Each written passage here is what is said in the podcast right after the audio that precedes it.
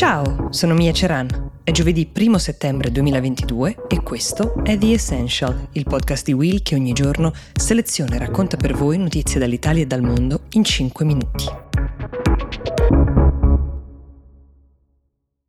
Forse lo avrete sentito, è morto, a 91 anni, Mikhail Gorbachev, ultimo presidente di quella che un tempo era chiamata l'Unione Sovietica.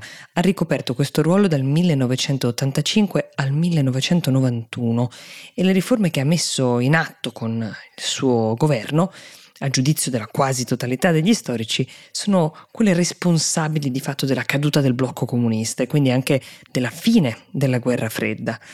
Figlio di contadini, brillante studente, rapido scalatore delle gerarchie del partito comunista, si ritrova Gorbaciov verso la metà degli anni Ottanta intorno a una serie di potenziali leader ormai troppo anziani, le prime file degli ormai irriducibili stalinisti decimate e per qualche ragione, forse anche per la sua abilità persuasiva, il partito decide di puntare su questo giovane ragazzo. Potremmo usare due parole per raccontare il suo operato, due parole russe molto significative. La prima è perestroika, e significa ristrutturazione, l'altra è glasnost, che possiamo tradurre con trasparenza. Sono due assolute novità in fondo nell'orizzonte politico dell'Unione Sovietica. La perestroika che peraltro gli è valsa il premio Nobel per la pace nel 1991, è un insieme di riforme politiche ed economiche con le quali smantella il sistema così com'era e lo rifonda. E invece Glasnost, cioè la trasparenza, è il non negare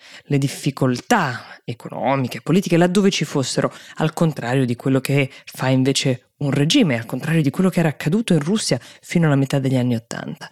È facile intuire come questa aria di libertà, di possibilità, ispirerà di fatto alcuni dei paesi del blocco est a sganciarsi uno alla volta, a riottenere quell'indipendenza dopo anni sotto la madre Russia. Tra questi paesi c'è anche l'Ucraina. E infatti pochi anni dopo, uno per uno, tutti questi paesi si staccheranno. Anche i leader occidentali, da Margaret Thatcher a Ronald Reagan, negli incontri si trovano davanti a una figura che non si aspettano a rappresentare l'Unione Sovietica, un uomo incline al dialogo, forse anche affascinato addirittura dall'Occidente. Quando ancora in carica Gorbaciov vedrà cadere il muro, la cortina di ferro, come viene chiamata quella linea che un tempo divideva in due l'Europa, indicando l'area di influenza americana e l'area di influenza russa, ai giornalisti che gli chiedono perché non abbia provato ad impedirlo in qualche modo, a conservare qualcosa, lui dirà perché abbiamo scelto di evitare lo spargimento di sangue. Dopo la caduta del muro in Occidente, Gorbaciov diventa un eroe, in patria meno. Il suo paese collassa, precipita rapidamente in uno stato di caos politico ed economico. Si può raccontare la figura di Mikhail Gorbaciov con diverse interpretazioni. Tra i nostalgici c'è chi lo considera un traditore, colui che ha fatto finire un'epoca di stabilità e anche in qualche modo di grandezza dell'Unione Sovietica. E poi invece c'è chi lo percepisce come un liberatore, l'uomo che ha dato l'occasione di vedere quali mondi alternativi fossero possibili oltre a quello disegnato nello spazio del comunismo. Questa dicotomia e anche la sua personalità poliedrica si vedono molto bene, pensate, in uno spot, uno spot della catena americana Pizza Hut, lo spot del 97. Gorbachev è incredibilmente il protagonista, lo è insieme alla sua nipotina Anastasia. I due camminano in una piazza rossa semideserta, ombrello in mano, una giornata dall'aspetto molto freddo, la musica in sottofondo è un po' drammatica, entrano in un ristorante di questa catena americana dove due uomini sono seduti, lo riconoscono, sottovoce iniziano a discutere. Uno, il più vecchio, dice per colpa sua c'è questa confusione economica, l'altro, quello più giovane, dice per merito suo invece abbiamo avuto un'opportunità.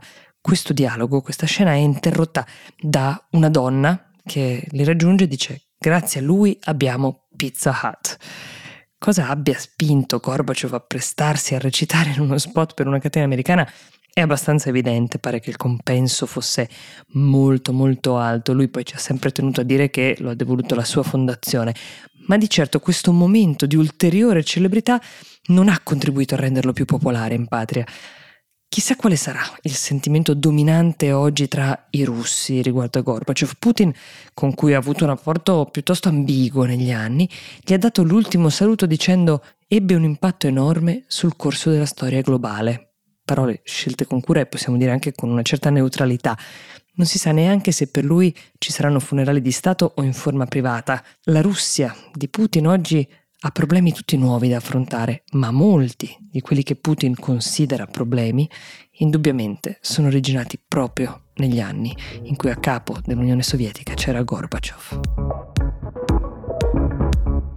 The Essential per oggi si ferma qui, io vi do appuntamento domani e vi auguro una buona giornata.